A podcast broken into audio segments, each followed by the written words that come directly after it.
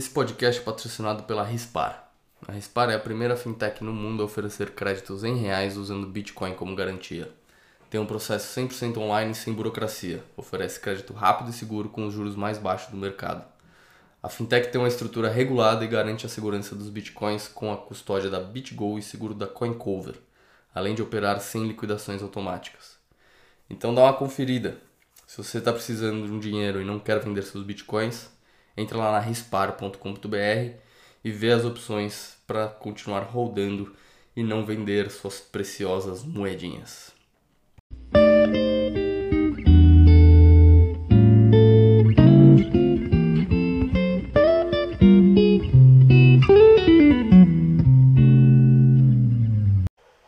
Estamos ao vivo. E aí, Leita? Tranquilão? Salve, salve, salve, tudo certo, e você? Tudo certinho, tudo na paz. E aí, estabilizamos nesse horário, nesse dia? Só Deus sabe, né? É, só Deus sabe, mas acho que sim, cara. Tipo, a gente tava com dificuldade de horário porque eu tava querendo fazer uma pós que eu desisti, e por conta disso a gente tinha que meter no meio da vida Fiat, né? Agora eu tava com, tô com um emprego novo na vida Fiat, então tava difícil. Como eu larguei a pós para no fundo, porque como eu tô tra- trampando agora, eu quero ter tempo livre para me dedicar a parte freela, escrever texto, fazer podcast, essas coisas. Sei. Então, um dos podcasts que eu quero fazer e vou priorizar é o Botecoin, com certeza. Pô, maravilha. Então, por enquanto, estamos estabilizados. Então, sexta, quinta-feira, às 18 horas. Isso. Maravilha. Ó, ó, vê se dá pra ouvir aqui, ó. Deu pra ouvir? Deu pra ouvir, deu pra ouvir. 18 horas tá liberado? Vi? 18 horas tá liberado, faz tempo já. Eu pensei num, num bom patrocinador do nosso, da nossa live. Cervejas Becks. Pô, essa eu gosto, hein? Você acha que é um, é um bom patrocinador barra trocadilho? Eu acho ótimo, eu uso ele há muito tempo, inclusive. É, é, é, semana passada a gente fez ou não fez? Fizemos, né? Acho que a gente acabou não fazendo, cara, Não, não faz- tenho não certeza. fizemos, né? É verdade. Bom, É. então juntou o assunto aí. Pra gente dar um, Juntou bater um assunto, papo. mas eu nem lembro os assuntos da outra semana, você lembra? Nem mais ou menos. Vamos dar um salve aí pra quem tá aí, ó. Antônio tá aí. Vitor, Visão Libertária, Void Dark. Salve galera. Apareceu um outro cara aí com nome estranho que eu nunca vi. Tomás CC, CCP 08 04 80 12. Valeu galera, obrigado aí por acompanhar. É, podem ir mandando perguntas ou comentários aí no, no chatzinho que a gente sempre tá de olho. O Norbert deu um salve. Antônio falou Norbert é vai estar no próximo sessão de Hopium. É mesmo? Como É tá, hein? mesmo. Você tá. Outro dia aí você falou que você tá com várias coisas planejadas, o pessoal te elogiou, falou que você é um puta produtor de conteúdo, tá on fire. Cara, eu tenho muito mais ideia do que tempo pra executar elas, tá ligado? Tipo, eu. Essa segunda eu tenho um que vai ser muito legal, que acho que vai colocar uma pulga atrás de muitas orelhas da comunidade, que eu já comentei contigo. Que é... Ah, é que você vai participar também, né? Eu vou O- participar, mas eu não vou ter muita Discussão novidade, sobre só, só a minha opinião mesmo. OPSEC. É, mas é isso, é um bagulho 100% opinativo. Discussão sobre OPSEC. Fora isso, eu quero fazer uns de mineração, que agora eu tô com bom acesso a essa galera da mineração, então quero trazer bem mais esse tópico na comunidade. E querendo ou não, a gente tem expertises diferentes, né? Você é dev, você manja muito mais da parte técnica. Ao mesmo tempo, cada vez mais eu me especializo nessa parte de energia e Bitcoin, não só Bitcoin. Então, sei lá, vai ser interessante. Eu vou tentar trazer essa pegada mais para algumas sessões temáticas. E é foda, cara, porque querendo ou não, eu gosto muito de fazer as sessões temáticas porque eu posso escolher os assuntos. Mas aí dá mó saudades do sessão de Hopium, que é só conhecer os plebes e trocar ideia. Então, minha ideia é fazer pelo menos um de cada na semana e o Botecoin. Então, aí já foi três dias. Por isso que eu larguei a pós, inclusive, não dava. Maravilha. Pô, legal que você vai acabar trazendo mais gente da mineração aí. Eu queria entrevistar também essas pessoas e se você trouxer elas a, a, pra. Como é, que, como é que eu digo? Pra superfície aí, saírem, elas saírem do armário, quem sabe eu também não consigo entrevistá-las. Não, cara, isso é ótimo. Tipo, querendo ou não, isso rolou tanto com o Bruno Nardi quanto com o BT Conchos. Isso foram entrevistas ótimas que você fez, né? Tipo, então. Foram boas as é, duas, né? Muito boas. Isso. Porra, eu tava ouvindo a do BT Conchos essa semana e sabe o que é engraçado? Tanto na podcast que ele participou comigo, quanto na podcast que ele participou contigo, nem foi tocado na história de como ele virou bitcoinheiro. Tipo, você esqueceu de fazer a pergunta clássica, que é como você foi convertido, é como você ganhou tua... Não, mas isso diz muito respeito ao nível desse cara, tá ligado? Você começa a falar e é aula atrás de aula, assim, é maravilhoso. É, é verdade, cara. Bom, quem não ouviu, procurem aí. Eu acho que foi a minha, foi a última entrevista e a sua faz um tempo aí, né? Mas a minha, é só procurar BT, BT Conchos e a sua é sessão temática psicodélicos. É, cogumelos mágicos. Cogumelos mágicos. Perfeito, perfeito. É, sessão que... temática 9, se eu não me engano. Cara, inclusive, deixa eu puxar o assunto mais importante dos 15 dias, que é te dar os parabéns, cara. Tipo, um ano de 21 milhões, eu lembro quando você nem era João Grilo, quando você era Faria Lima Elevator, Faria não, Lima... Faria Lima Bitcoin. Faria Lima Bitcoin, ficava só te postando os posts dos caras. Aí eu lembro você enquete para descobrir o nome do podcast, do, sei lá, sabe, que caminho seguir. Exato. E é muito louco. Ano depois, eu vi uma galera, não lembro quem comentou, que tipo, isso foi muito importante para o amadurecimento da nossa bolha, querendo ou não. Sei lá, no começo eu só seguia conteúdo em inglês, só seguia bitcoinheiro em inglês. E assim, beleza, existem os bitcoinheiros aqui no Brasil, existe o Coreia, mas ao mesmo tempo sei lá se é um viés meu que eu entrei mais ou menos e fui caindo na toca do coelho mais ou menos nesse tempo também. Mas, cara, eu vejo muito como o seu podcast foi um desses bagulhos que ajudou a catalisar a bolha, tá ligado? Tipo, então, assim, parabéns mesmo, cara. Acho que o trabalho que você tá fazendo com certeza inspirou muita gente. E eu digo isso porque me inspirou. Só deixa eu responder uma coisa aqui que o Void mandou que eu acho engraçado. É, meu, meu nick era Pudim, cara. É, é, é o cachorro da ex, né? Então eu falo brincando que o Pudim é que nem o Satoshi. Ele veio, soltou a ideia e fugiu e nunca mais vai ser visto. é, pô, mas obrigado, obrigado pelas palavras bonitas. É, eu acho que o que eu contribuí aí foi, acho que tirar as pessoas do armário um pouco e, e mostrar para todo mundo que tinha tanta gente legal aí para falar, para produzir, para enfim.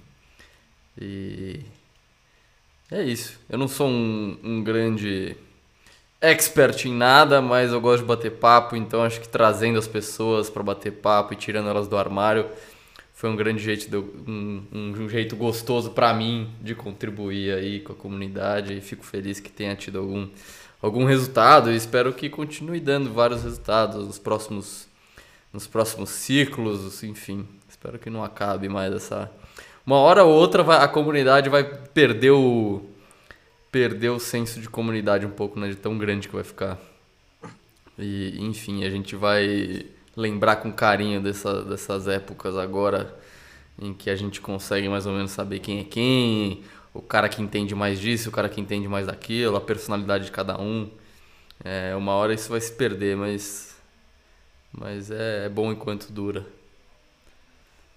É por isso que é importante reforçar esses laços agora, né? Que querendo ou não, é que nem faculdade, tipo, todo mundo entra, todo mundo sai.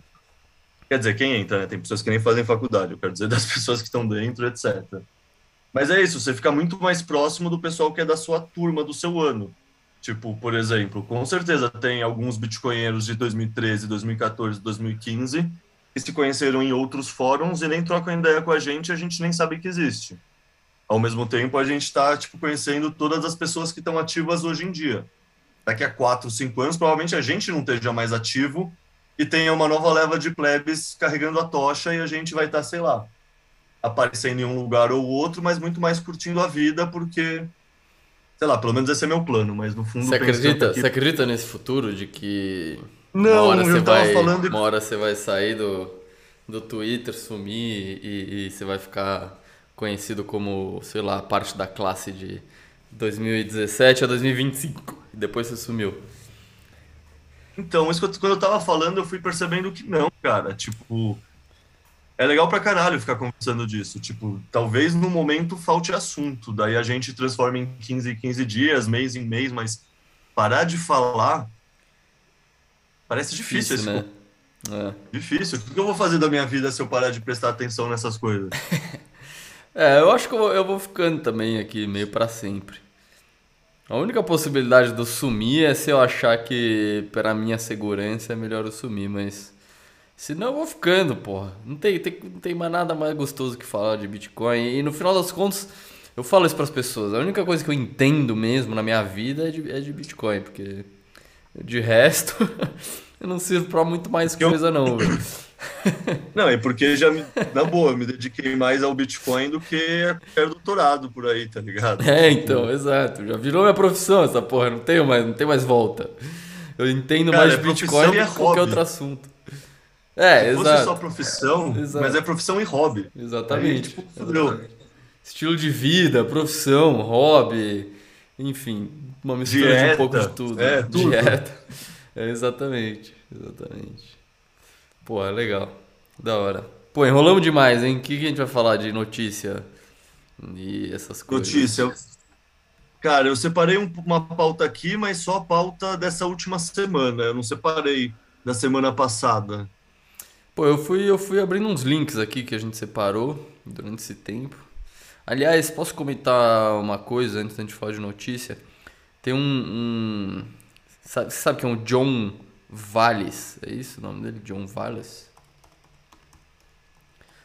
John Valles, sabe quem é? Eu tô falando Sim, besteira. sim, sem dúvida.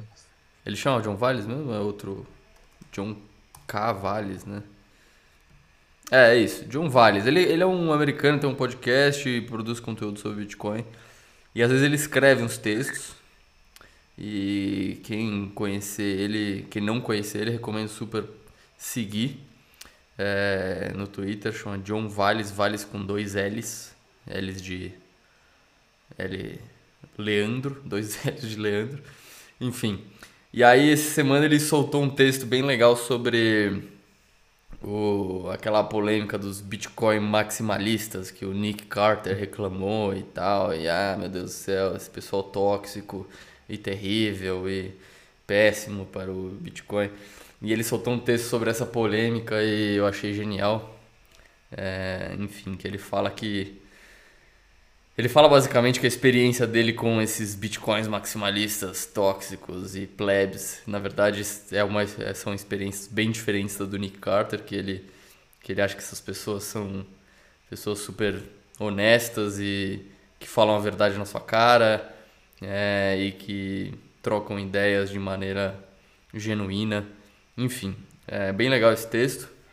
É, quem sabe não, não traduzo ele e, produ e, e narro aí, sei lá, esses dias, mas eu gostei bastante. Não sei se alguém viu, mas fica a dica.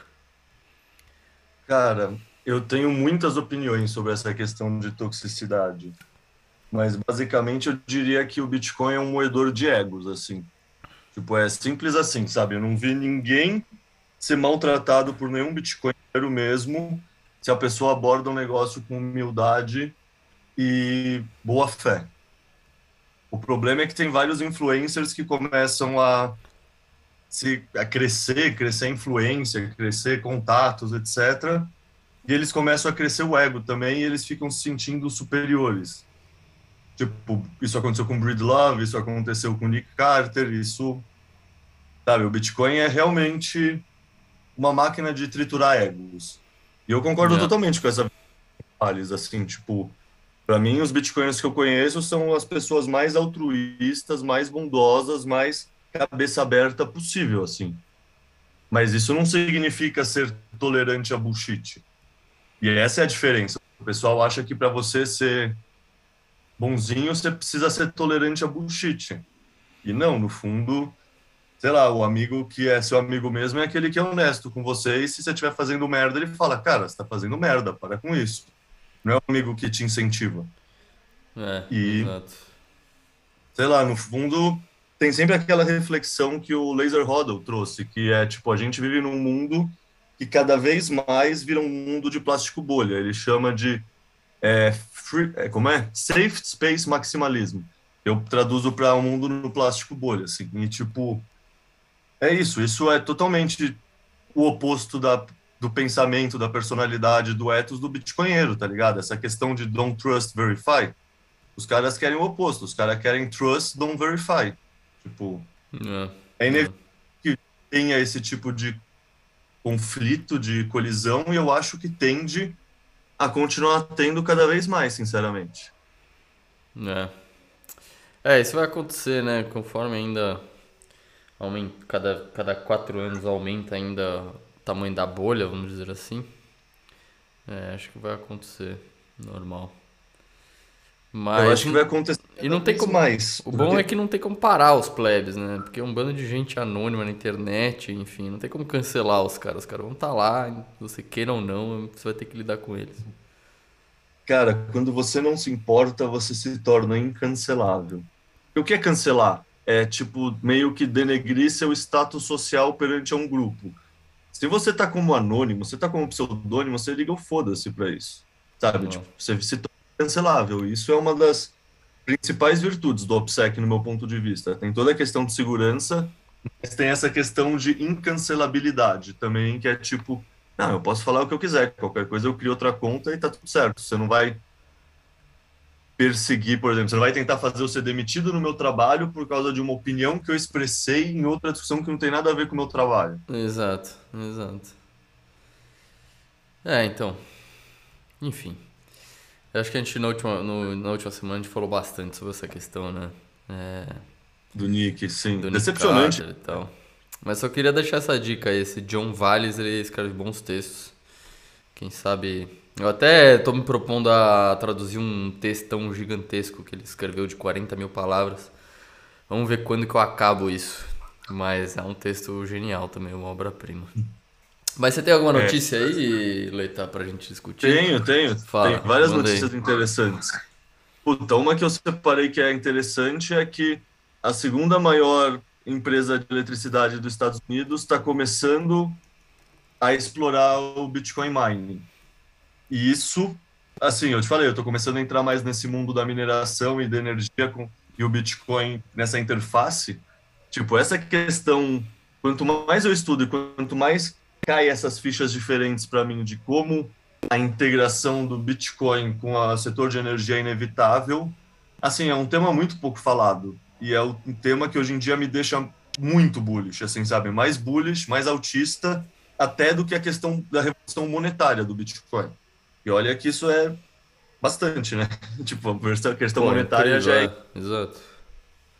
mas, tipo, no fundo, essa notícia da, que a segunda maior empresa de eletricidade dos Estados Unidos está explorando a mineração do Bitcoin conversa com uma outra coisa que está aqui na pauta também, não sei se você viu, mas é o que está acontecendo no Texas agora. Uhum, Você- uhum. E Texas está com uma onda de calor e aí as mineradoras de Bitcoin estão desligando as máquinas para a rede não entrar em blackout. É, E isso é maravilhoso. Isso é maravilhoso, assim, tipo, que outra indústria você consegue ter um on e off, assim, um liga e desliga em tempo real. Imagina você tava com qualquer outra indústria lá e você precisa desligar a fundição de alumínio e os alto-fornos e tudo mais, tipo, você não consegue fazer isso. Tipo, eu é, não consigo pensar exato. Indústria que é em tempo real, assim, tipo, responde, ah, não, liga, ah, não, desliga É, e que é uma consumidora voraz de eletricidade que nem o Bitcoin.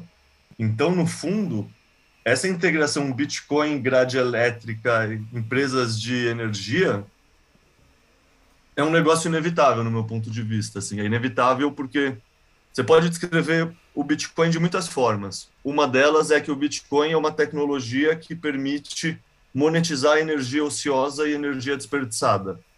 Quanto vale uma tecnologia de monetização de energia ociosa e não usada? tipo, vale multi, multi, multi bilhões, tá ligado? Vale trilhões. É um negócio que muda toda a lógica de como a gente constrói no fundo, a nossa sociedade, porque, tipo, a sociedade é construída à base de energia. Tipo, qualquer coisa a gente tem em volta da gente é energia mais matéria-prima, mais processo industrial igual a resultado. Pode ser um celular, pode ser um cortador de unha, pode ser um computador. Yeah. Então, tipo, uma coisa que permita a gente conseguir ter acesso a muito mais energia, cara, tipo, é um negócio que permite a humanidade mudar de patamar civilizacional, assim, sabe? É um negócio que não é sei lá, não é pouca bosta, assim, em poucas palavras. Exato. É, cara, bizarro. O, isso, essa questão do Bitcoin ser uma grande demanda de energia e ter essa capacidade de ligar e desligar sem, sem perdas que normalmente a gente vê em indústrias, né? É, é impressionante mesmo, né? Porque acho que até vale falar um pouco sobre esse ponto e ilustrar ele um pouco, né? Porque como você falou, sei lá, uma, uma siderúrgica consome bastante energia, se eles, se eles vão desligar a, a indústria ali, da tomada, vamos dizer assim, primeiro que eles vão perder muito, uma, uma grande parte da produção deles que está no meio da cadeia produtiva e que se eles tirarem tudo da tomada, toda aquela todo aquele insumo que tá, ainda não chegou no final da cadeia produtiva, aquilo vai ser perdido, né? É, tem, sei lá, o fato também de que quando você desliga uma, uma siderúrgica da tomada tem um forno que demora dias e dias para aquele negócio esfriar e depois você tem que lidar com, com resíduo que vai ficar lá dentro, vai endurecer. Enfim, pepino, pepino, pepino. E, e a maioria das indústrias grandes consumidoras de, de energia tem esse tipo de problema é, quando você quer desligar ela da tomada. E o Bitcoin não tem, né? O Bitcoin você pode desligar da tomada, é, você, não, você não vai perder nada que que está na esteira de produção, né? que está no meio da cadeia produtiva. É, aqueles hashes que você gastou, vamos dizer assim, que você já tinha feito e não tinha encontrado um bloco, aquilo não é, aquilo não é que se acumula para você encontrar um bloco, né? Tipo, o que eu quero dizer é assim, quando para você encontrar um bloco sendo um minerador, você não precisa fazer um, um acúmulo de hashes, né? Você pode, porque o, o tempo para você encontrar o próximo bloco é sempre o mesmo, é sempre 10 minutos. Não importa se você está procurando esse bloco a meia hora ou se está procurando a um minuto. É... Então, na verdade, você pode desligar a mineradora de Bitcoin quando você quiser e, e ligar de novo sem perda nenhuma na, na, cadeia produtiva, vamos dizer assim. A única coisa que você vai ter é um maquinário parado ali, é, sem estar sem tá fazendo o que, ele, o que ele deveria fazer. Mas você não tem perda na cadeia produtiva.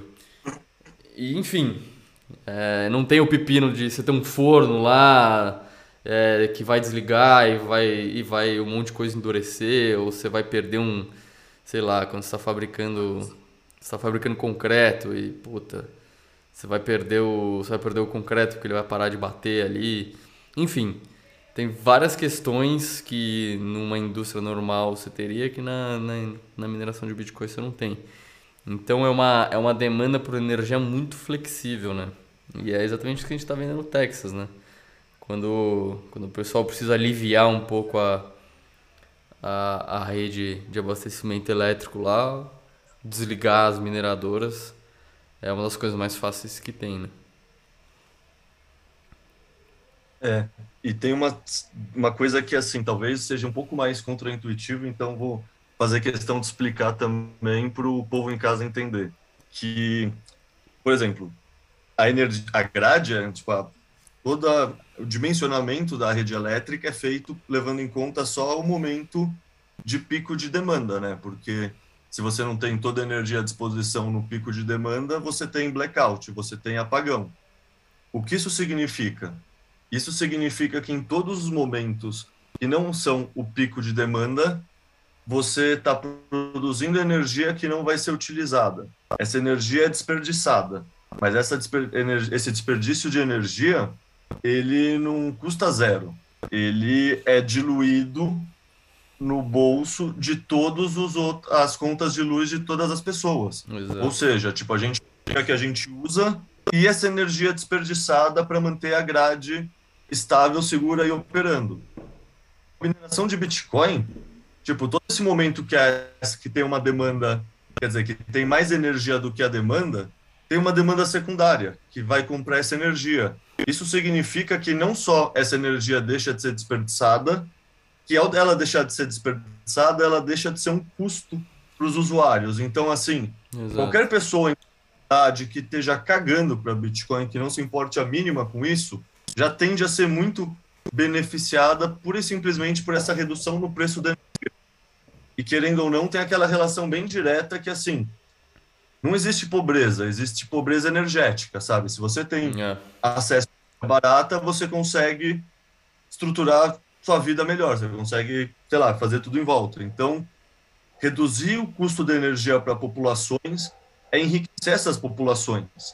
Tipo isso, ou seja, é uma Exato. puta interface do energético do Bitcoin que tem uma parte ambiental, mas essa é a parte social da tese energética do Bitcoin. E também é do caralho, tá ligado? É interessante isso mesmo, né? Caraca, eu acho que eu nunca tinha pensado nesses termos. Então, quando você vai construir um, uma, uma malha energética, você tem que sobreconstruir, né? Você tem que construir mais do que, a, do que o consumo médio, porque você vai ter picos de consumo e isso precisa estar dimensionado. Só que, só que para você cobrir esse, esses picos de consumo, o preço, o preço de ter uma malha grande o suficiente para cobrir os picos de consumo e não só a média, esse preço, na verdade, quem paga é o consumidor médio. É isso que você está me dizendo. Porque ele tem que sustentar Exato. uma malha energética maior do que o do consumo médico, o consumo médio, por causa dos picos de consumo. Então, Alguém tem que sustentar, né? E se o é, Estado não existe, sim, sustenta é. é sempre a população. Bom, mas se o Estado sustenta, é a população que sustenta do mesmo jeito, né? Não, exato, isso que eu quis é, dizer. Sim. Tipo, o Estado é só um intermediário. É, exato. E... Mas aí se você tem demanda flexível para essa para essa sobreconstrução da infraestrutura energética, você diminui o preço para o consumidor médio. Ah, entendi. Então você diminui o preço da energia para a população. É, e ao mesmo tempo você garante uma segurança energética, porque você garante que você consegue construir uma malha, é, uma malha que atende aos picos de energia, aos casos você de pode emergência. superdimensionar malha. Você pode construir uma malha 150% o tamanho que ela precisa ser de verdade, sabe? Você pode, não Entendi. sei, tem tanta não, assim, genial, genial. É fantástico, né? É. É fantástico isso. Eu só, fico, eu só fico me perguntando, aí um negócio que até que você pode descobrir aí nas suas pesquisas. Mas como que essa questão da flexibilidade de, de dos mineradores terem que desligar as máquinas deles é, nos momentos de pico, é, como que isso entra no contrato deles, né? É, de, enfim, você entendeu o que eu quis dizer? Porque se, se no contrato de consumo de energia dele está tá dizendo que eles têm que desligar as máquinas é, em alguns momentos de pico, deve ter alguma contrapartida e eles devem ser remunerados de alguma maneira quando eles desligam as máquinas. Ou não, ou às vezes o contrato fala, ó, você não vai ser remunerado, só que você vai ter uma energia tão barata que mesmo assim vale a pena. Eu acho que é isso, eu acho que eles vão, é. sei lá, o jogo vai estar tá podendo estar tá ligado 95% do tempo Portanto, se a energia for X% mais barata, já é economicamente viável. É, eu exato. acho que. É, faz sentido. Isso mesmo. Acho que você tem razão, é isso. Caraca, genial, hein? E, essa outra questão que você falou também do. É, pobreza igual a pobreza energética é, é muito. É muito verdadeiro isso e eu acho que também não é muito intuitivo. Se você quiser falar um pouco sobre isso, a gente achava interessante. Cara, no fundo, qualquer coisa que a humanidade faz é um processo de conversão de energia. Tipo, cozinhar alimento é um processo de usar a combustão do fogo, que está queimando a lenha, ou está queimando o carvão, ou está queimando o gás natural, e está transferindo energia.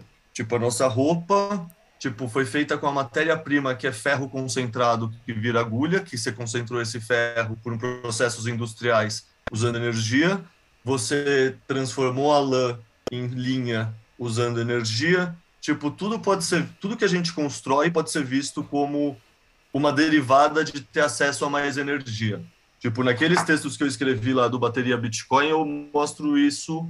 Tipo, tem um gráfico muito bonito que mostra que primeiro o ser humano tem acesso a mais energia, depois todos os outros indicadores de qualidade de vida, ensino, saúde, expectativa de vida, qualquer outro desses indicadores legais acompanha tipo no espaço de 10, 15 anos depois.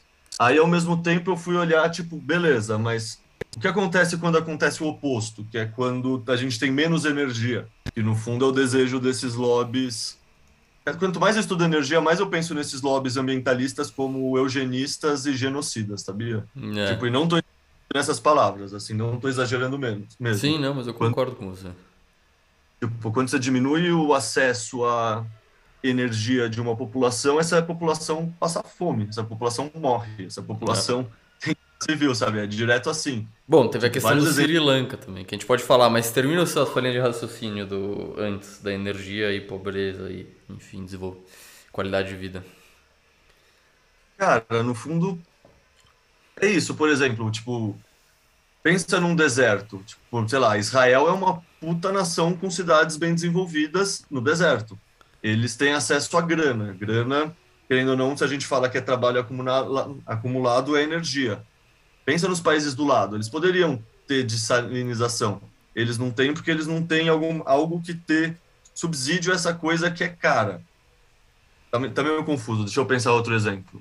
Não, mas dessalinização é um bom exemplo. Dessalinização é uma energia que é muito é uma tecnologia que é muito cara energeticamente para construir, mas depois é muito barato. Tipo, se você tem, por exemplo, em qualquer lugar uma, sei lá, numa dessas pequenas Tá, eu tô, não estou pensando exemplos bons de agora para explicar. É culpa do é... nosso patrocinador, eu acho. Cerveja é, Bex. Cerveja Bex. Cerveja Bex. Cara, o dia, hoje foi, o dia, o dia hoje foi puxado na empresa. Quando você sai com o cérebro meio fundido, assim, eu tô com o cérebro meio fundido mesmo. Eu tô é, acostumado cara. a ter, tipo, 10 reuniões Não, mas eu acho, que, eu acho que o que você falou no começo é muito interessante. De, tipo, imagina agora, você tá sentado no. Você tá sentado em qualquer lugar que você esteja. Tudo à sua volta que está te provendo algum conforto, seja a luz do teto, seja a parede do teto da sua casa, o computador que, ou o celular que você está vendo essa live, a roupa que você está vestindo, tudo para ser produzido e para te dar esse, esse, essa utilidade que está te dando, demandou energia. Ou seja, sem energia, é, sem energia você é um, um, sei lá, um primata no meio da floresta, é, totalmente é um vulnerável. cara.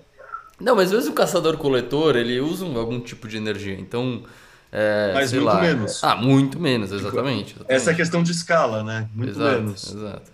Não, mas é isso que eu estou dizendo. Um caçador-coletor, ele, ele, ele, ele usa uma fogueira, ele, sei lá, o que mais que ele faz de energia? Ele, talvez ele saiba construir algum tipo de, de como se diz, de barragem, mesmo que seja com galhos e, e pedras ele pode fazer uma barragem para capturar para capturar uns, uns peixes ali no rio. Enfim, ele manipula energia de alguma maneira, ou um arco e flecha, mesmo um arco e flecha, uma manipulação de energia de algum tipo. É, então isso são as coisas mais básicas e que já, já melhoram muito mais a vida dele, né? Se o cara não tem nem isso, ele não sobrevive, ele, ele morre ele morre rapidinho no meio da floresta. E aí quanto mais energia você consome, mais sua vida fica fisicamente fácil e confortável e, e mais tempo você tem para pensar em como resolver outros problemas. Então, se eu não tenho como, se eu não preciso pensar como me alimentar, tipo, me alimentar, se eu, se eu, se eu consigo no, no, no supermercado e comprar alimento e isso está garantido para mim e meu abrigo está garantido para mim, eu consigo pensar em como resolver problemas mais específicos, por exemplo, é, sei lá, qualquer produto, qualquer serviço super específico numa economia desenvolvida que, que hoje exista, é alguém que tem suas, suas necessidades básicas garantidas é, e agora está pensando em algo, uma necessidade mais complexa, de mais alto nível, para servir os outros para oferecer como produto ou serviço para os outros. É, mas isso só é possível porque a gente já usa bastante energia para saciar as necessidades básicas. É tipo exatamente isso. Basicamente, energia pode ser visto como é uma relação direta com o bem-estar humano, assim. Tipo, não sei, no fundo, os exemplos extremos é quando cai meteoro na Terra ou quando tem erupção vulcânica, que aí a gente tem menos acesso à energia solar e, portanto, a gente não consegue plantação e comida, a, sei lá, os bichos morrem a gente passa fome. Isso tem vários exemplos históricos, assim, que é, beleza, é um caso extremo, mas é um caso que mostra o que acontece quando a gente mexe com essa relação de estamos coletando mais energia, a população está aumentando, a gente tem mais energia. Beleza, quando a gente deixa de ter mais energia, o que acontece com a população? Tipo, não coisas boas. E aí o que você puxou o assunto que tem tudo a ver é a questão do Sri Lanka, né? Exato. Você quer contar um pouco da história do Sri Lanka? Você até fez um, um tweet.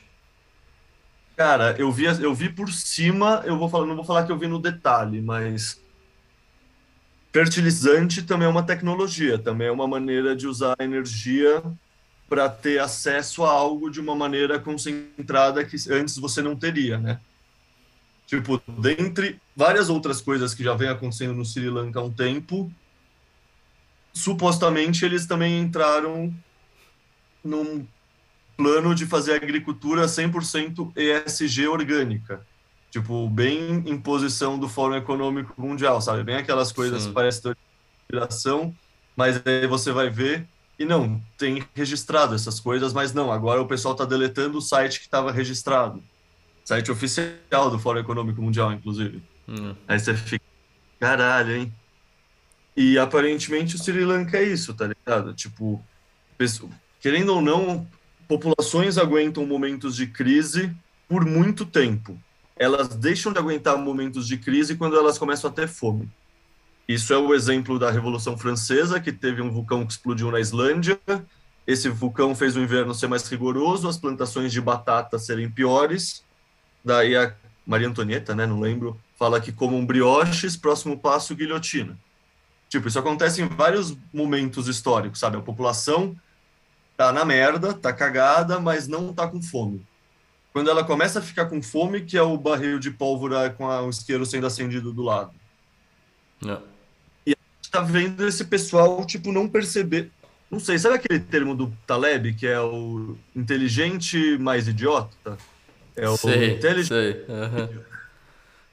Para mim é muito o caso do que está acontecendo no mundo. Tipo, ou é maldade extrema, o que pode ser verdade, ou sabe, maldade extrema barra psicopatia, mas eu acho que muitos desses caras realmente acreditam que você muda o mundo só com base nas narrativas e você, como não tem o skin in the game, como não tem o cu na reta, eles continuam fazendo merda porque eles não sentem a dor da decisão que eles estão tomando e eles realmente alguns deles, outros são psicopatas, mas alguns realmente acreditam no que estão fazendo.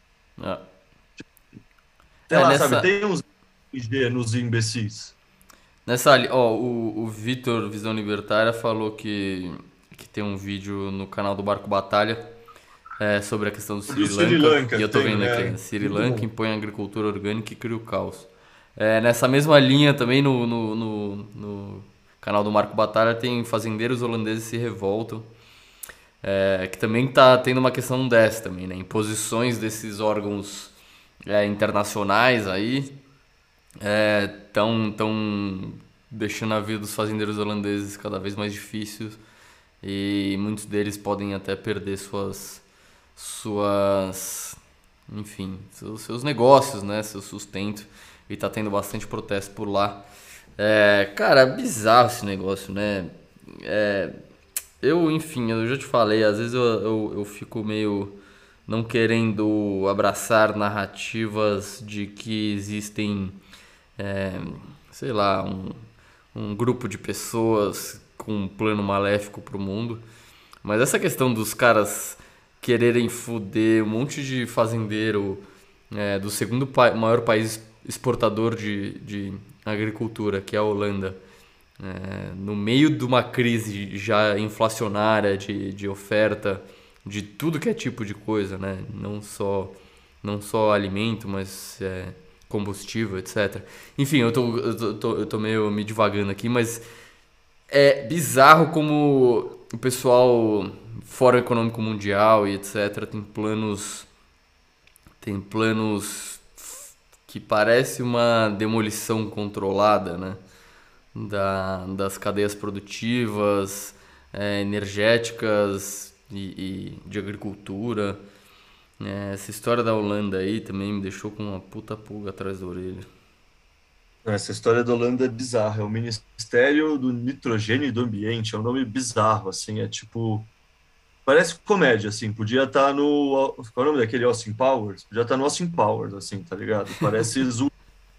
Só que não, é o mundo real, assim. A gente realmente vive num idiocracy, parece. Mas sabe o é. que é assim? Deixa eu te fazer uma pergunta que parece que não tem nada a ver, mas talvez tenha. É.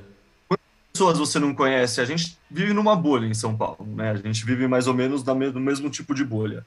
Quantas pessoas você não conhece que nunca tinham visto uma vaca até ter 15 ou 20 anos, que são totalmente desconectadas da natureza a ponto de realmente pensar que o ser humano já superou isso e a gente é só um ser urbano e sabe, as pessoas estão muito desconectadas de tudo também, sabe? Tem um grau de burrice aí por por viés do ambiente mesmo, assim, sabe? Quem está na Europa há muito tempo, só na civilização entre aspas civilizada urbana, tipo, o pessoal entende menos o mundo mais, sabe? Tipo, eles esquecem que tem o produtor agrícola, que tem a pessoa que mete a merda na, a mão na merda da vaca, sabe? Tem essa galera.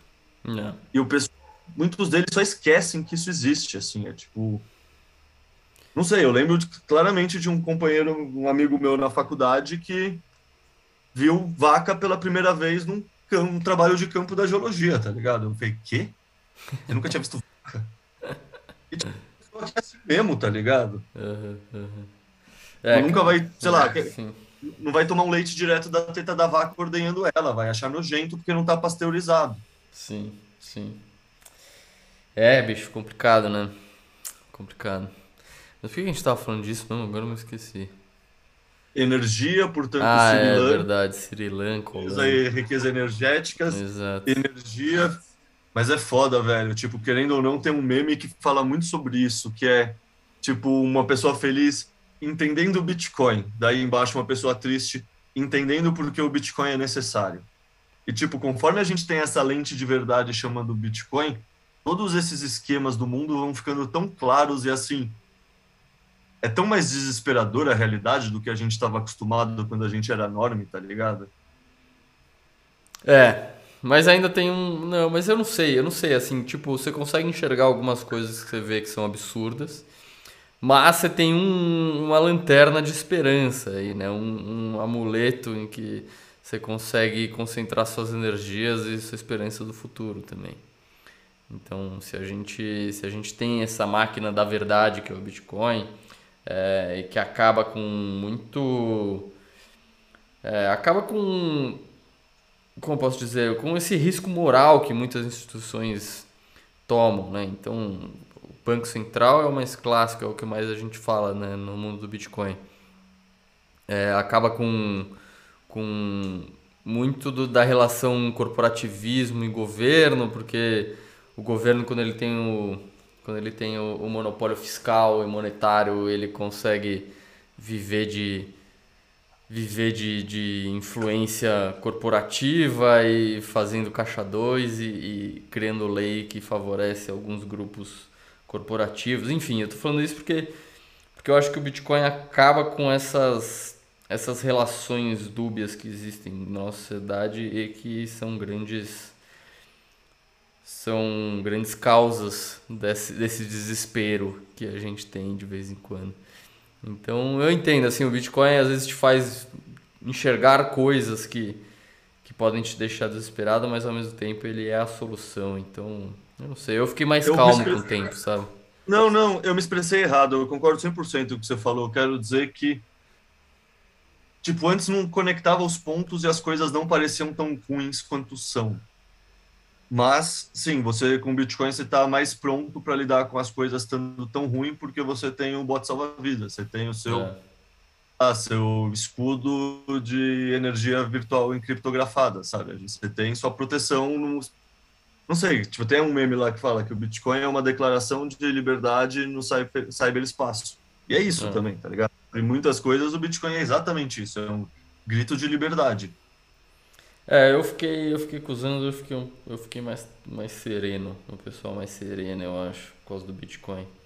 Não, não me revolto com, com política mais e é, eu acho que eu consigo me proteger mais do que os políticos fazem, então uma eleição não é o fim do mundo para mim se alguém cagado for eleito.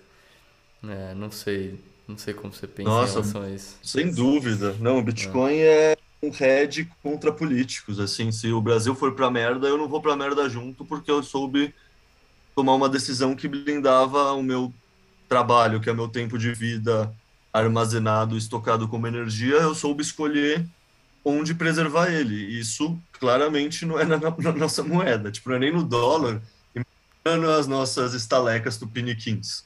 É. Tipo, não é. E o que, que você acha sobre como que o Brasil está posicionado nessa questão da demolição controlada que a gente vê muitas vezes nesse, em, em países de primeiro Muito mundo? bem.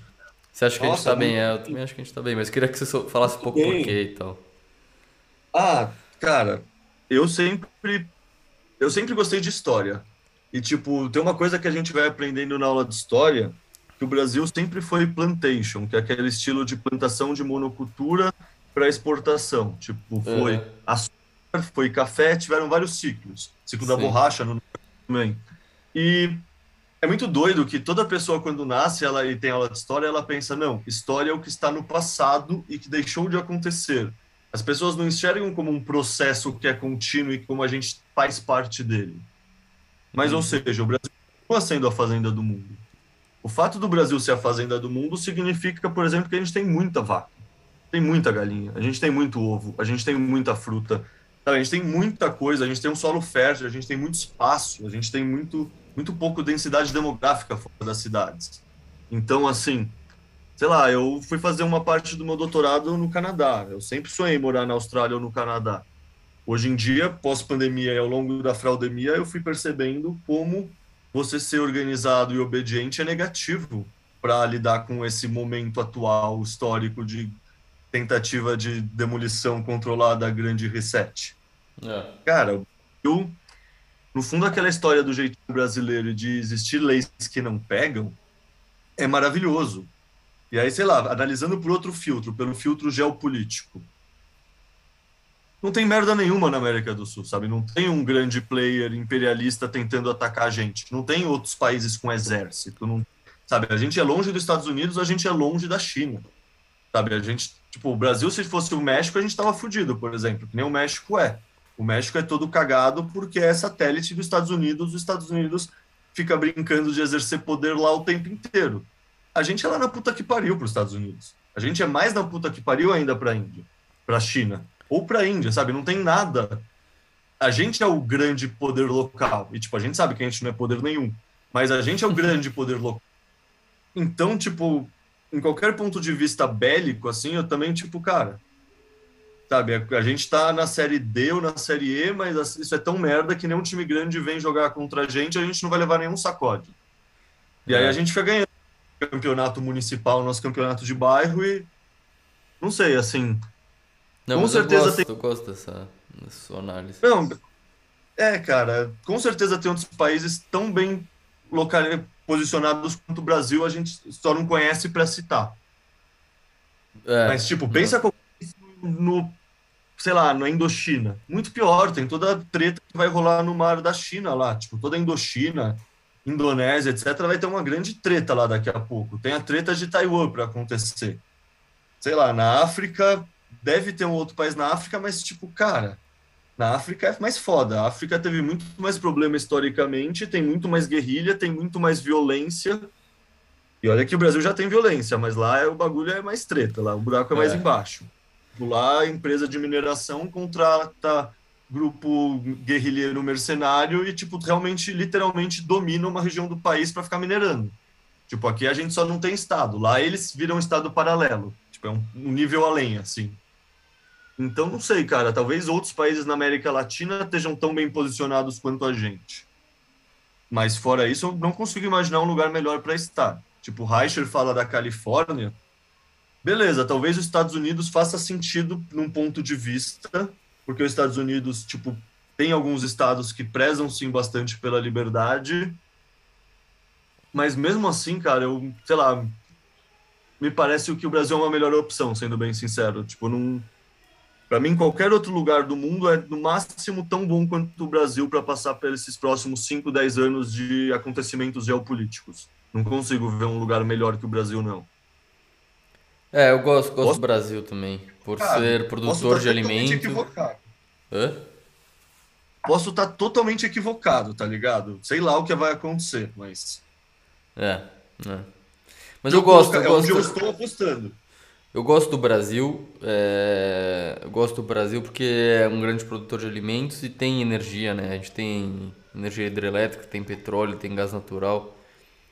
Então, então não sei, acho que esse, esse o caos de da galera passar fome talvez seja seja mais difícil aqui, eu não sei.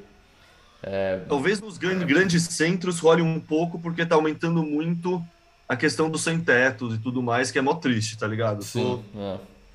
do PF em Pinheiros, eu sempre almoço nas aquelas mesas de rua de calçada. Cara, hoje em dia é muito comum, deve ser umas três vezes por semana, quatro vezes por semana alguém pedindo ajuda que tá com fome. Sim. Isso não existia cinco anos atrás, tá ligado? É, Isso é. é então, assim, talvez os grandes centros urbanos com densidade demográfica sejam um pouco cagados. Mas, tipo, o Brasil tem quantas Itacarés, ou Camburis, ou Caraívas, ou qualquer desses lugares, Chapada Diamantina, quantos interiores o Brasil não tem que dá para ter uma vida muito gostosa numa cidade pequena ou média? Sim. Não, eu concordo. É, a questão da violência é uma merda. No Brasil é violento pra caralho, querendo ou não. Lógico, é melhor que alguns países né, sei lá, outros países, mas, mas é bem violento. Não, mas eu fico pensando mais em relação a essa demolição controlada mesmo, assim. Eu acho que no Brasil ainda, pelo menos, ainda não chegou essa tentativa de diminuir, diminuir produção agrícola, é, diminuir produção energética. Pelo menos isso ainda não chegou. E o Brasil tem muito potencial dessas duas coisas, né? Então eu acho que essa demolição controlada aí que estão tentando fazer em outros países é, eu vejo, sei lá, eu não, eu não vejo acontecendo aqui não, por enquanto. É, o nosso agronegócio é muito forte, né? Mas, cara, o agronegócio da Holanda, você falou, segundo maior produtor em, sei lá, exportador. Exportador, exportador né? Tipo, cabuloso, tá ligado? Então, assim, eu tomara que você esteja certo, mas... Mas, assim, é o que eu acho que o Brasil é ingovernável, o Brasil é grande demais. Então, mesmo se tentarem fazer alguma coisa, vai ser uma lei que não vai pegar e o lobby do agronegócio é muito forte e vai lutar é, contra. É, exato. É que lá na Holanda, querendo ou não, tem, assim... Tudo é, paga lanche. É, paga então, lanche. meio paga... não, mas eu queria explicar o paga lanche, assim, na, na minha concepção, mas é... O pessoal é, é, é, é... A cabeça do pessoal é terreno fértil para introduzir ideiazinha progressista comunista, entendeu? Nessa, essa é a minha visão. Lá na Holanda é muito mais isso, porque, enfim, por causa das condições dele lá.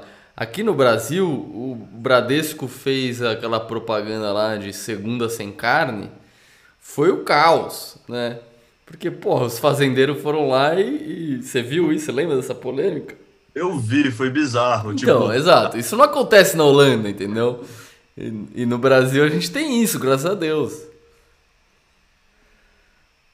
É bizarro, né, velho? Uhum. Tipo, a estudante de publicidade com cabelo roxo quis lacrar e, tipo, quase custou. Quer dizer, custou pra caralho pro Bradesco, com certeza.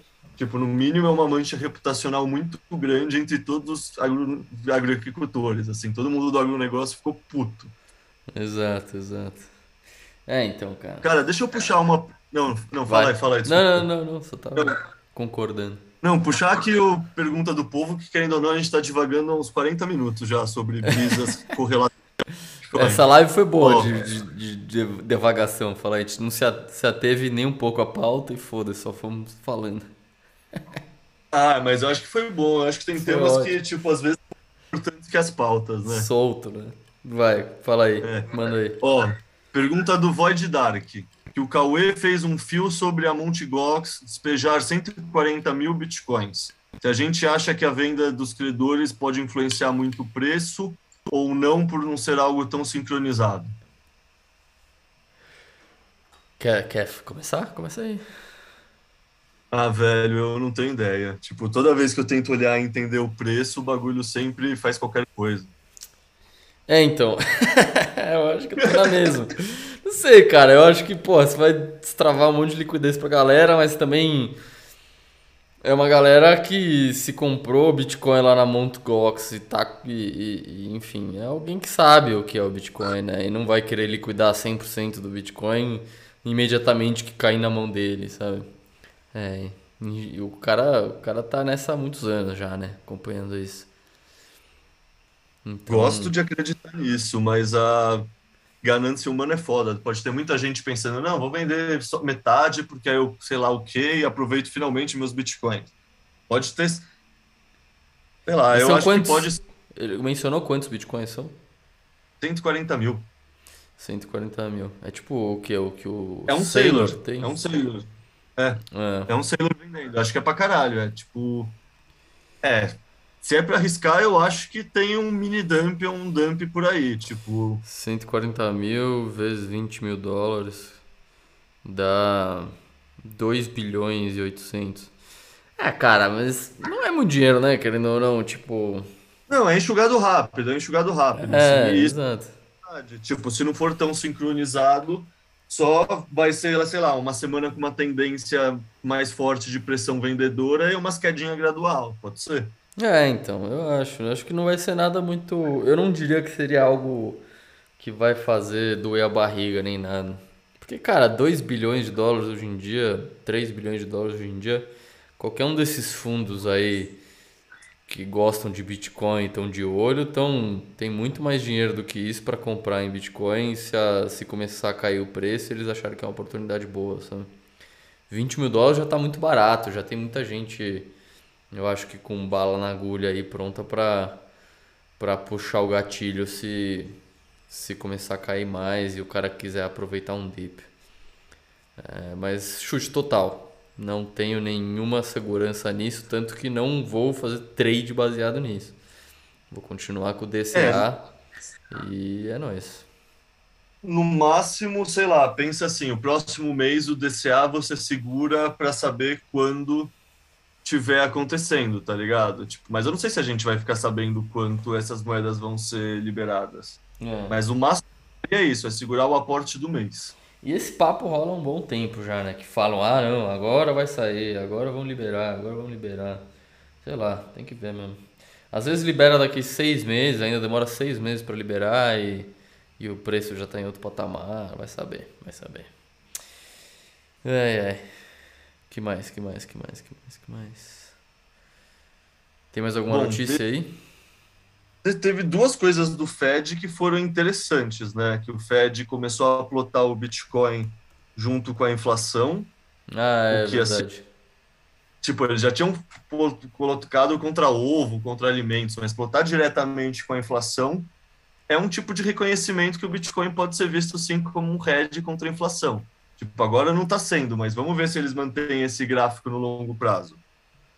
Sabe o que eu tenho Aí, impressão? Eu tenho a impressão que, que dentro do Fed e talvez algumas outras agências governamentais, eu acho que tem alguns pesquisadores, o pessoal talvez que não, que não tem a, a face política né, da instituição, como tem o presidente ou alguns outros é, presidentes locais do Fed, eu acho que quando o cara é só um pesquisador, eu acho que deve ter muita gente interessada no Bitcoin, né? Tanto que a gente viu até um outro paper sobre um dos, um dos Feds, eu não lembro qual estado que era, mas o Federal Reserve tem em alguns estados, né?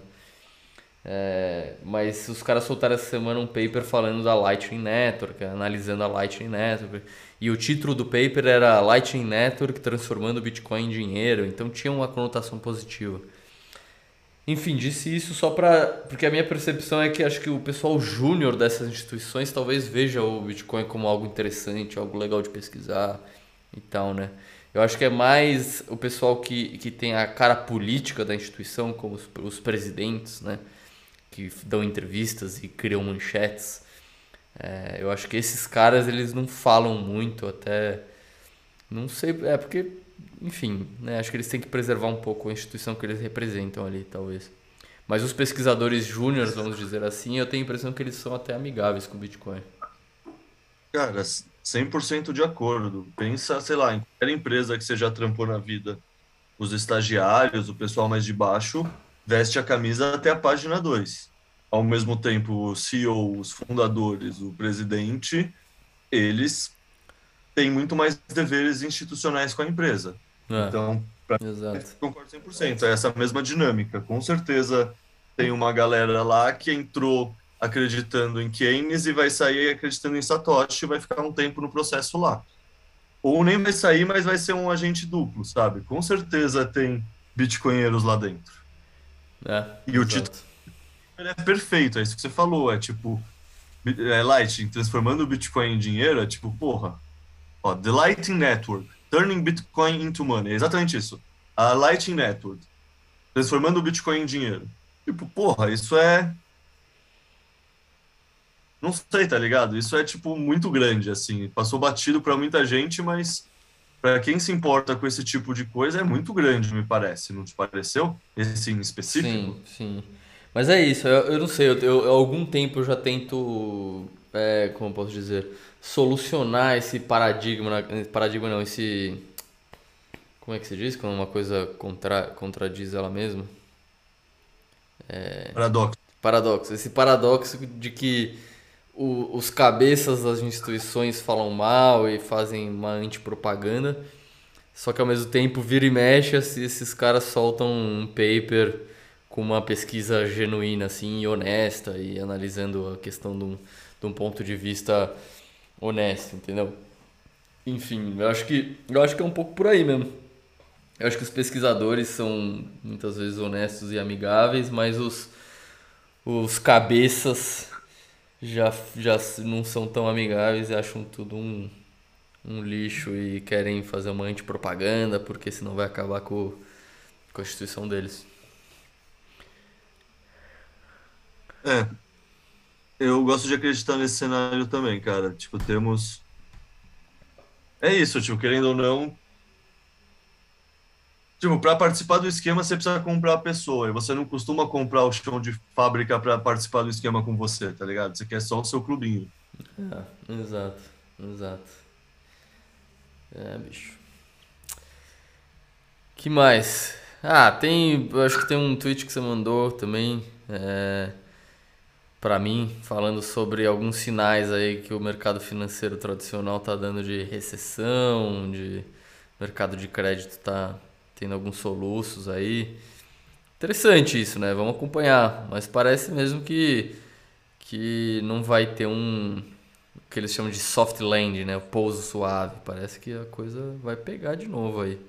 Vamos ver. E o que Ah, indica cara. que, que o Fed vai, vai mudar, vai mudar em algum futuro médio próximo aí, vai mudar a política e vai parar de subir juros e uma hora vai ter que resgatar todo mundo de novo. E aí é a festa do Bitcoin de novo, né? Será que vai? Eu sempre fico nessa dúvida. Tipo, eu concordo que não vai ser um soft landing. Tipo, que não é, sei lá, um avião pegando fogo, fazendo um pouso forçado, não vai ser uma aterrissagem suave, tá ligado? Mas o que vai acontecer, o que o Fed vai fazer, eu, eu tendo a acreditar nisso, eu tendo a acreditar que eles não vão bancar. Mas talvez eles, mesmo não bancando e tentando subir juros, já seja tarde demais e a, sei lá, no fundo a vaca já tenha ido pro brejo, sabe? No sentido, sei lá, tipo, olha, eu não sei se a gente é enviesado por a gente ser bitcoinheiro e procurar mais esse tipo de notícia, mas quantos lugares do mundo não tá dando bosta ao mesmo tempo, sabe? Olha os dados da inflação da Alemanha, da Inglaterra, da, sei lá, o que tá acontecendo com a economia do Japão, daí falamos da Holanda, falamos do Sri Lanka, Argentina, tipo, Peru a gente não tá falando, mas tá rolando caos também, tipo, sabe, não tem nenhum lugar que tá de boa. Então, sei lá, sabe, talvez já só por inércia, mesmo se eles tentarem baixar os juros, imprimir mais grana, já seja tarde demais, assim, eu não... Não sei é uma mesmo. boa questão. Mas eu acho que a gente pode estar preparado, a gente pode ficar preparado para dar umas, umas dores de barriga aí em geral em tudo que é canto no mundo e nos preços dos ativos, né? Eu acho que eu acho que é bem possível. Mas aí a pergunta que fica é essa, cara, quando os caras resolverem realmente resgatar e falar, não, agora a gente vai reverter aqui as políticas e porque senão vai dar uma cagada séria. E aí o que, que acontece aí nesse momento, né? Vai ser realmente efetivo esse resgate ou já vai ter ido longe demais? É uma boa pergunta. Vamos ver o que vai acontecer. É, não. Sei lá. É... Quanto mais tempo eu fico na bolha, quanto mais eu estudo, mais eu vejo que aquela história do Metodel e do Marty Bent é muito verdade, tá ligado? Tipo, stay humble and stack sets. Tipo, tem tanta coisa que a gente acha que sabe, aí a gente vê que a gente não sabia nada do assunto. E assim, é isso. Tipo, eu já me planejei que eu vou trabalhar os próximos, a próxima década para juntar o máximo de satoshis possível e viver com o cinto apertado, não importa o que acontecer com o preço, a próxima década. Aí depois a gente pensa no resto do plano, mas esse stay humble and stack sex, que traduzindo para quem não fala inglês é se manter humilde e acumular o máximo de satoshis possível, não sei, é tipo, é tão simples e assim, a cada dia que passa me parece mais sábia essa dica, sinceramente. Tipo, o que o Fed vai fazer, o que o Fed vai deixar de fazer, como a Rússia invadir a Ucrânia vai afetar os investimentos porque vai ter sanção e, sabe, tipo, cara, o mundo é tão grande, tá ligado? Que a gente fica brincando de tentar adivinhar, fica tentando brincar de acompanhar a geopolítica, mas a real é que, puta, é só complexo demais para o nosso cérebro processar. Perfeito, perfeito. Mantenha-se humilde e acumule sets. Acho que essa é a melhor opção. E é isso, cara. Mais um Botecoin. Tá feliz que deu certo essa semana? Eu tô feliz. Quando não dá certo, eu fico triste. Pô, eu também, cara. É bom, tipo, dar uma um giro geral, né? Um bagulho que sempre é legal fazer. Boa, que bom, cara. Então até semana que vem. Cê, a gente tá sem esporte para acompanhar, se bem que hoje tem Copa do Brasil, hein? Hoje teve surf. É. É, futebol teve papelão. Eu sou Santista, mas o papelão do Santos lá na vila. Os caras é. tentando espancar o do Corinthians. Tipo, que lamentável, tá ligado? É. Essas horas eu fico feliz por assistir surf e ter largado a mão de assistir futebol, porque puta que pariu. é, eu assisto, mas eu assisto de brincadeira. Porque também chega à noite, depois do jantar, quero dar uma relaxada. Eu não vou ficar assistindo programa de televisão nem série. Eu vejo se tá passando um esporte ao vivo, qualquer um que seja. E eu assisto. Mas não me emociona muito mais, não. não, não futebol não me emociona quase mais deixa eu falar o que eu faço, sei lá se é muito nerd, mas se não se você achar a ideia interessante, fica a dica. YouTube na TV, escreve lá, Documentary HD. Você acha os melhores documentários de bicho que passa no Discovery Channel? Qualquer coisa. Tipo, sei lá, eu adoro ver crocodilo do Nilo, crocodilo de água salgada da, da Austrália, sabe? Eu fico vendo programa assim de natureza. É, urso polar, tipo, urso pardo, assim, tipo, desde 2014 eu deixei de ter TV a cabo, né? Tenho só TV aberta. E aí eu só vejo o YouTube, assim. Então eu vejo muita podcast pelo YouTube, eu vejo muita videoaula e eu vejo muito documentário, assim. É um bagulho que, sei lá, no fundo não é a mesma coisa que leitura, eu ainda tento ler meia hora por dia, mas é um tipo de tempo que você realmente otimiza fazendo coisa que, pô, por um lado é muito mais relaxante, etc. Mas por outro lado você está aprendendo algum bagulho sobre algum lugar que sei lá, pelo menos eu sempre achei interessante, por isso que eu fui fazer ciências da natureza, né? É, não, mas da hora mesmo esses, esses documentários de, de bicho mesmo. Você fica meio, caralho, olha esse bicho, que coisa incrível que ele faz. Quem sabe eu não assisto é, um hoje, né? Cara, Documentary HD. Tipo, você acha lá muita. Tipo, no começo você vai ter que treinar o seu algoritmo, então ele vai sugerir muita coisa de ET muita coisa de civilizações embaixo da terra e esse tipo de rolê, tá ligado? É. Mas aí você vai o seu algoritmo, ele vai melhorando. Show, show. Eu, semana que vem eu te conto como que o meu algoritmo tá reagindo a essas pesquisas. Fechou. Fechou, hein? Valeu, Leitão. É, então até semana que vem, se der tudo certo de novo.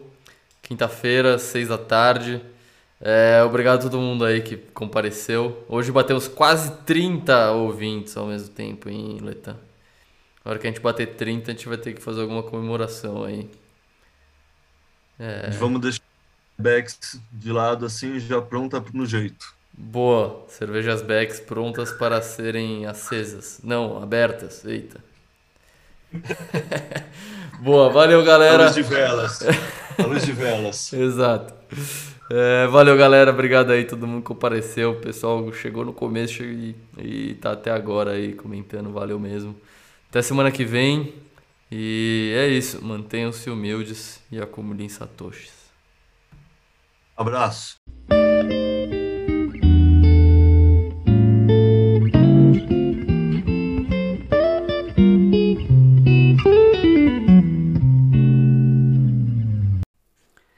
Esse podcast é patrocinado pela Rispar. A Rispar é a primeira fintech no mundo a oferecer créditos em reais usando Bitcoin como garantia. Tem um processo 100% online sem burocracia. Oferece crédito rápido e seguro com os juros mais baixos do mercado. A fintech tem uma estrutura regulada e garante a segurança dos bitcoins com a custódia da BitGo e seguro da CoinCover, além de operar sem liquidações automáticas. Então dá uma conferida. Se você está precisando de um dinheiro e não quer vender seus bitcoins, entra lá na rispar.com.br e vê as opções para continuar rodando e não vender suas preciosas moedinhas.